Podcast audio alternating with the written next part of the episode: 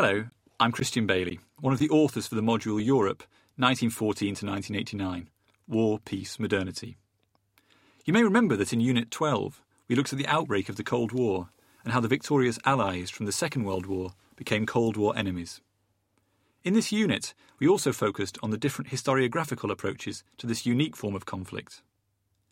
The Cold War allows us to discuss the many ways in which we can study history, because it was a war fought on so many fronts, being waged through diplomacy, via various forms of cultural production and performance, and through an arms race, and more broadly through technological, industrial, and economic competition. Accordingly, historians have recognised that it isn't enough to explain the Cold War by using conventional diplomatic history sources alone.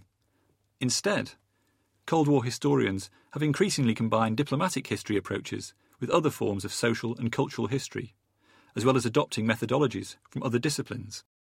The Open University.